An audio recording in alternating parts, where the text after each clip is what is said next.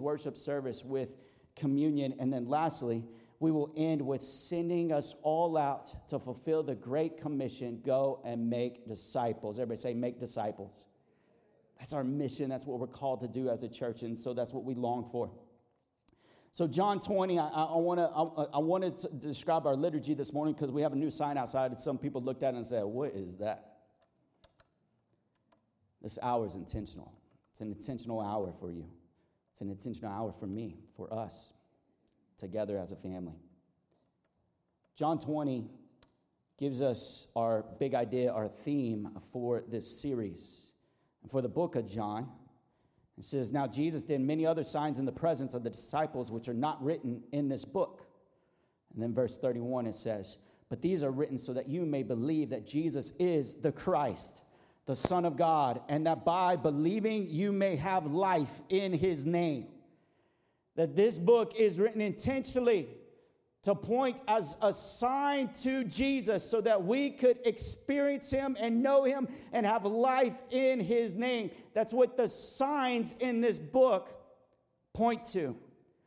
The probably more appropriate word for this series would be signs and not miracles.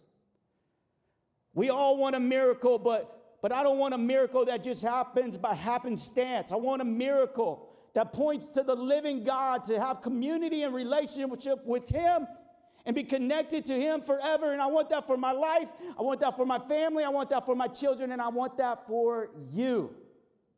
I want that for this city.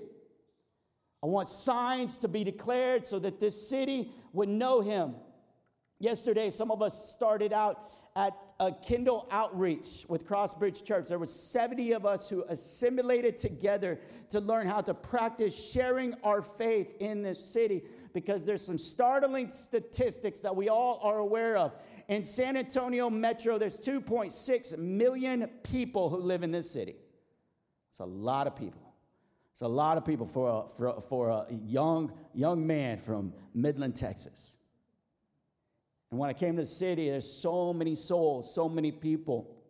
And of the 2.6 million, there, there are, there are uh, only about 14% of that 2.6 million who, who profess that Jesus is their Lord and Savior. About 14%, roughly. Now, we know the stats. We know that 35% claim Catholicism. We know the stats of, of a certain percentage claim Protestantism. Protest, oh, okay, come on, somebody. Help me with that word. Yep, that's it. It's a lot of syllables in that word. Certain percentage are Protestants. It's another way to say things.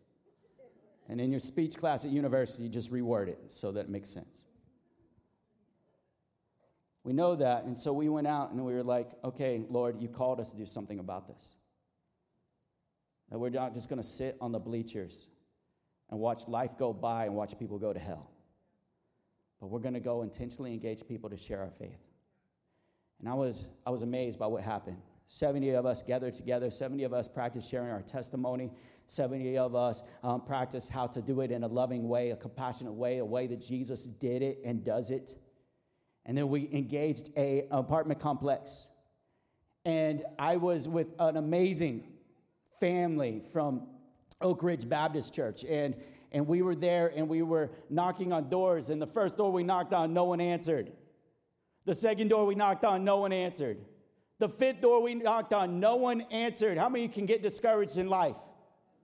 You get a little discouraged. Maybe we should just go home. Maybe the Lord's not in today, you know? Like maybe he's in tomorrow. Maybe he just wants me to rest, play golf. So then we just began to keep knocking and keep going. And then I saw a young man outside. And I began to engage him and began to talk to him. And he was talking about a situation that happened in his life. And I got to know him. His name's Brian. Brian's 17 years old, goes to Clark High School. We started having a conversation, and all of a sudden, we started sharing the gospel with him and explaining the good news of Jesus for his life and that that all of us have sinned and fall short of the glory of God. Amen? Like all of us have. But the good news, the good news, right, is that we know that our penalty is death, but God had a different result in mind for our lives. So he sent his son Jesus on this earth to live a perfect life. And he died a sinner's death on a cross in our place, substituting our death for his death. And he died. He remained dead for three days, but the grave couldn't hold him. And he rose again, right? Ascending to heaven, proving that he is the Son of God, allowing access now back from our separation across the chasm back into relationship with the Father. Amen. And as we begin to talk to Brian and begin to say that, his eyes begin to glow. He started to smile. You could tell that God was just moving in his life. I said, Do you want to pray this prayer? He said, Yes. And in that moment, he prays a prayer of salvation, and the, all the angels of heaven begin to rejoice, and the Lord is good. And the Lord sent us to an apartment complex on Fredericksburg, right across from USAA, knocking door after door, being rejected, but finding Brian because God loves Brian so much. God loves you so much. He loves your neighbors so much. He loves those around you so much that he sent his one and only son, Jesus, so that you could have life. You could have life. The greatest miracle, my dad always told me, the greatest miracle that you will ever know and ever experience will be salvation. It's the greatest miracle for your life. For all of us who are looking for signs and looking for wonders and looking for those, all the signs point to salvation so that you can be reconciled with the Father and have life to the fullest. You will not know life fully until you experience God. And I want to tell you this morning if you don't know Him, today will be an opportunity that you will be introduced to Him so that you can receive Him and have purpose and have life and have hope. How many of us are superstitious? Anybody? Come on now. You can admit it. I just preached at you, and now you're admitting you're superstitious. So I know those hands are like, eh, I mean, you know, I, I, you know this. You, you, you played. I think Will probably did this. I'm just gonna, I'm gonna do a little assumption here, but Will played football, and I, I assume that when he won a game, he probably didn't change his undies for the week, you know, wore the same undies, and then played the game, won again, probably wore those undies again, huh, Will? You probably did that for, for several weeks, and then when you lost, then it was finally cha- time to change the undies, right? Or to flip them inside out, okay? Okay, Will, there's a roast for you. It's our campus minister. I can pick on him like that. Some of us are superstitious. We, we have superstitions that, that, that come around, loom around us. And, I want to tell you that, that we are not the only ones familiar with superstition. They have existed for all time, that people have been superstitious. And, and right now, in our superstition, um, Brian was, was a little superstitious. He, he, he was uh, wearing something that a lot of us have, have associated with lately, and that was a crystal around his neck. Anybody have a crystal? You don't have to admit. But, but here's what's happening in our society is, and you've noticed this after, after after the church basically uh, uh, kind of went in hiding a little bit with COVID, and, and, and, we saw maybe the light get a little dimmer. People were looking for hope in other places other than church and the gospel. So they were finding different things. They were reading their zodiacs, they were reading different um, opportunities. They were collecting their crystals and going their crystal boots and and, and, there's this superstition that there's certain crystals that can heal and certain crystals that can bring fulfillment or promise in your life. And, and, and maybe some of you, you know, you've been waiting to be married. So you're like, maybe I'll wear this crystal. And when I find somebody has the same crystal, it'll be a matching crystal. And we put a little superstition in all this stuff. So that's what's happening in John chapter 5. There's superstition taking place. There's a moment where a man was incredibly hopeless. He had been crippled for 38 years. Now, other signs that we see in the Bible, other miracles, when Jesus comes and heals them, it says that they had a certain condition from birth. This man, it doesn't say, it leaves out, John the writer leaves out from birth, indicating that perhaps his paralysis happen later in life. That's almost even more disheartening when you could taste it and then get paralyzed. I would say both are equally bad, but but that's where we are in John 5, 1 through 15. I want to read it this morning to us. It says, After this, there was a feast of the Jews in verse 1, and Jesus went up to Jerusalem. Now, there is in Jerusalem by the sheep gate a pool, an Aramaic called Bethesda, which was five roof colonnades. It was a big pool. When we read this, sometimes we think of little, you know, kiddie pool we think about something like this. This pool was the size of a soccer field. It was large. There was, there was this moment of columns coming over this pool. It's actually where the sheep, before they were sacrificed, they would be washed in this pool in this moment. And, and there's a superstition around this large pool. It's huge. And so let's read it. In verse 3, in these lay a multitude of invalids, blind, lame, and paralyzed. One man was there who had been an invalid for 38 years. And when Jesus saw him lying there and knew that he had already been there a long time, he said to him, Do you want to be healed? This is a unique part of this story because it's a large football field, and you got to imagine that, that it's not just one person waiting for their healing. It said many people, paralyzed, lame, and blind, were there around it. Could have been hundreds, even thousands of people around this pool, believing that they're going to get healed. Hundreds, possibly even thousands. And Jesus approaches one of them. It's unique because we see oftentimes in scripture that Jesus will come and he will heal multiple people in a moment, in a setting, but in this particular moment, he goes to one person, one individual. I want to let you know that Jesus came to us corporately in worship this morning, but he also came to you individually. He also knows you by name. He knows exactly who you are, and He sees you and He looks to you and He comes to your situation. This story invokes the idea that God cares about you individually as a person. Amen. Verse 7 The sick man answered him, Sir, I have no one to put me into the pool when the water is stirred up, and while I'm going, another steps down before me. Jesus said to him, Get up Take up your bed and walk. And at once the man was healed, and he took up his bed and walked. Now, that day was the Sabbath. There's this moment where it was one man healed by Jesus, sitting by a pool for 38 years, waiting for the water to be stirred by, by the historical account that there was angels who would stir this up and when they did you would jump in and the first one jumps in gets healed. And you can only imagine what that looked like. And I, in this particular moment, this man is looking for his healing out of this superstition, believing that water was going to be stirred up, believing that he was going to get healed. He was putting his faith in a myth. And this is oftentimes us in our life is we're so hopeless and so down, so helpless. We're at our wits' end, and we start looking to some type of superstition or myth to fulfill the very void inside of our soul. But in this moment, Jesus approaches him, and he gets up. His, he gets up. He takes his bed. And he walks. And in verse 11, but he answered him, them, the man who healed me, that man said to me, Take up your bed and walk. Verse 12, they asked him, Who is the man who said to you, Take up your bed and walk?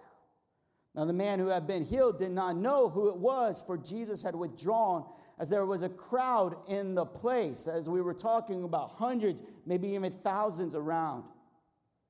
Afterwards, Jesus found him in the temple and said to him, See, you are well, sin no more that nothing worse may happen to you. The man went away and told the Jews that it was Jesus who had healed him. There's this moment where this man is helpless and he's looking for help and he's looking for uh, answers to that. Jesus shows up in this moment. And remember what the man said I've been looking for my healing, I've been looking for help, but there has been no help. How many of you are in your situation, right, where you're helpless and hopeless, and you're just like, can somebody help me in my situation? Have you ever just wished that somebody would, would drop their situation so that they could help you with your situation? Like, I, I so wish that would happen oftentimes. But in this moment, when everybody was looking to their own interest, they weren't worried about the interest of somebody next to them. And the only one who was, was Jesus, who was looking at the interest of somebody else versus his interest only. It was this moment, and we get insight into this as we look and live for Jesus. There's a moment where we need to look to the person on our left and right. We need to look for the Brian at the apartment complex. We need to look at Mary in the break room. We need to look at Susie. I'll just throw out random names. Susie in, in the university. We need to look out for fill in the blank. And perhaps we could take ourselves off our own situation and look at their situation and come and bring helper, be the helper. And let Jesus utilize us in this situation. Jesus wants to do that. He loves to do that. Jesus loves to help. Everybody say, Jesus loves to help. Jesus came to help people. He came to help people. He came to help them in their situation and in their circumstance. And that's exactly what we see him doing with every sign that is dis- displayed out of his life is to help people so that they can come out of their situation and find new life in God. This is what Jesus does is he comes and helps. And Jesus loved to help so much that he was limited by his earthly proximity. How many you know that people pressed in on the left and right? There was only so many people he could touch. And so what did he say? He said, I must leave. I must go to the Father so that the helper can come help people in their situation. The helper is the Holy Spirit. I must leave so that the Holy Spirit must come so that he can minister to everybody in their current situation. And so the Holy Spirit will do that by visiting you in your situation and regenerating you and bringing you to new life in God. He'll also do it by empowering you to go help somebody next to you who's been crying out for help. The helper comes and he empowers us to move and minister. How many are thankful that the helper has come? I'm so thankful for that. And the helper, when he comes, he makes us whole. Psalm 121 says this I lift up my eyes to the hills, verse 1. From where does my help come? My help comes from the Lord who made heaven and earth. There's this moment where Jesus comes and he sees the situation. He begins to heal the situation and he get, begins to make the situation whole. This is what God loves to do. And so, to visualize this story and to get our mind around it, I want to share the chosen clip so we can visualize it a little more this morning.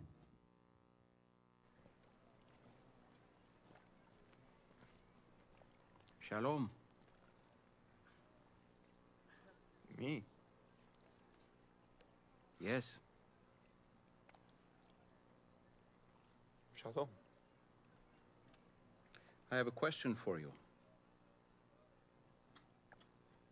For me.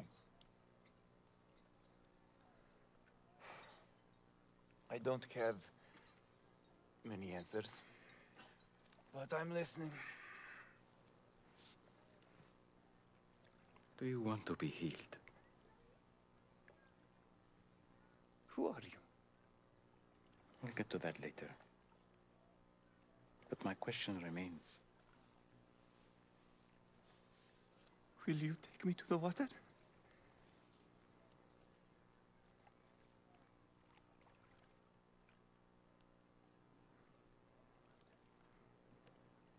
Look, I'm having a really bad day. You've been having a bad day for a long time.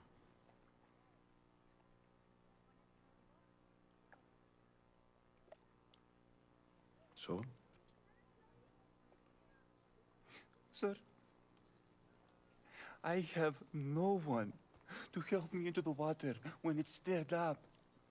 And when I do get close, the others step down in front of me. And so, Look at me. Look at me. That's not what I asked. I'm not asking you about who's helping you, or who's not helping, or who's getting in your way. I'm asking about you.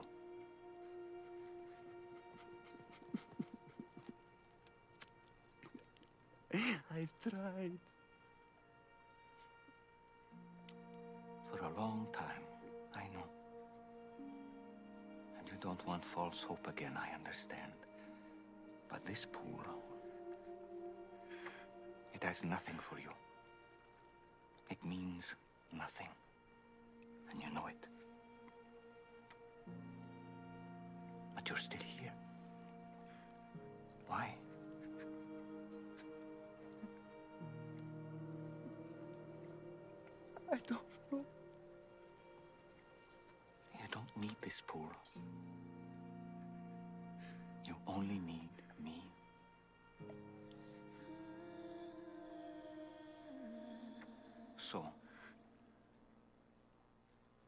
Want to be healed?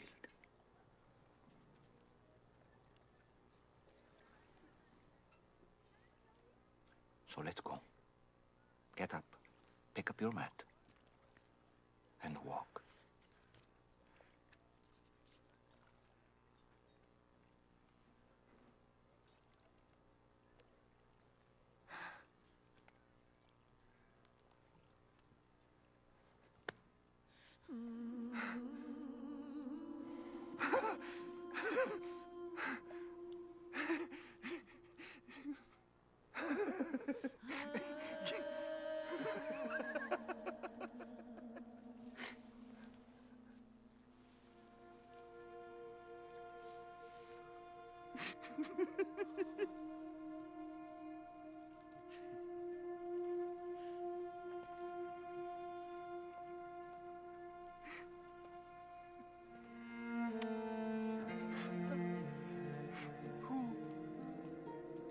I'm free to walk, like he said.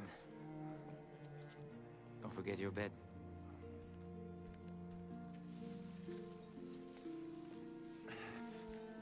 Why does this matter? Because you're not coming back here. That life is over. Everything changes now. Church, would you stand with me this morning? Isn't that a powerful moment, a powerful scene, a powerful word? If you would, just grab your communion cup and we're going to take communion in just a moment. This is the Jesus that we serve.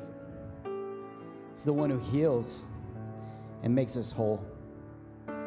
What do we do with this this week, this story? How do we apply it? Where do we go from here? Well, the best thing to do is to get our eyes off of our current situation, our current circumstance. So, right now, I want you to think about your current situation and your current circumstance. For some of you, it may be helpful if you bow your head and close your eyes during this moment.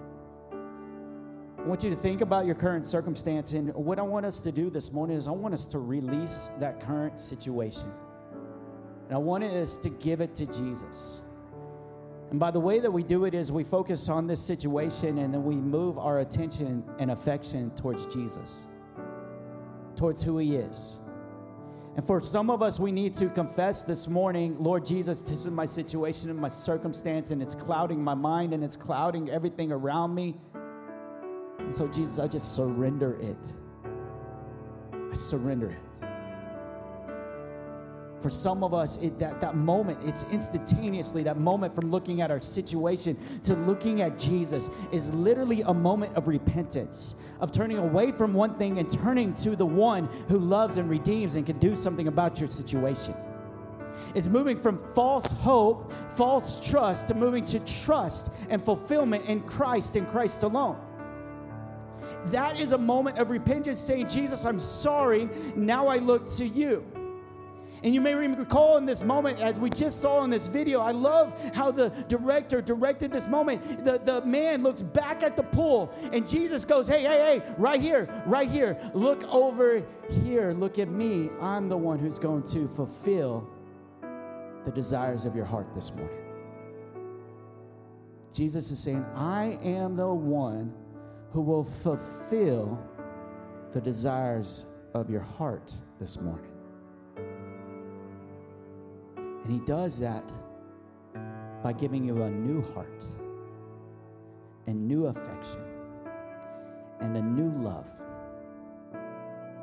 He does that by making Him the center.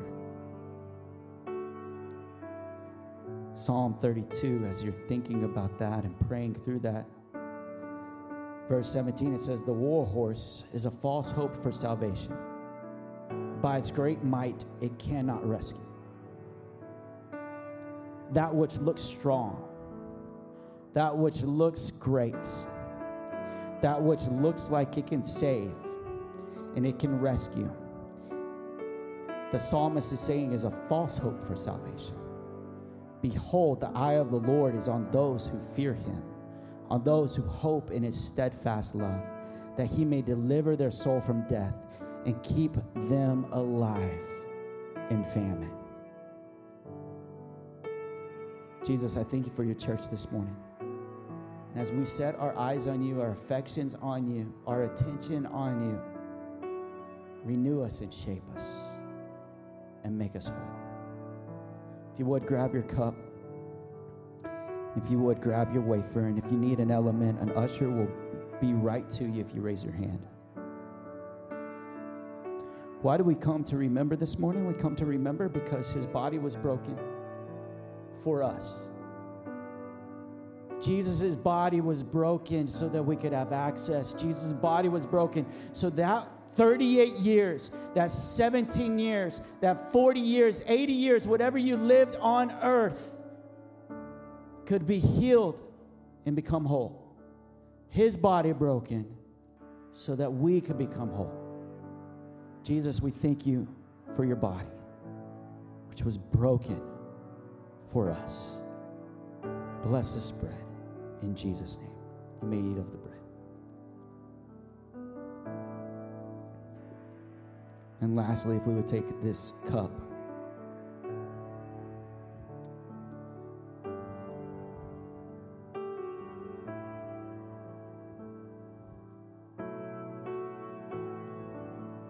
They're by the pool of Bethesda where they would wash sheep for a sacrifice and make atonement for their sins that year. But then enters the real lamb, the true lamb, the pure lamb, who came. And he didn't just come, but he displayed that he can make a life whole right by that pool. He is the Lamb of God who shed his blood for the sins of the world, shed his blood to make us new. And today we remember the perfect Lamb, our Jesus. So, Father, bless this cup. Thank you for your blood. Thank you for making us whole and the forgiveness of sins. In Jesus' name, amen. You may drink of the cup.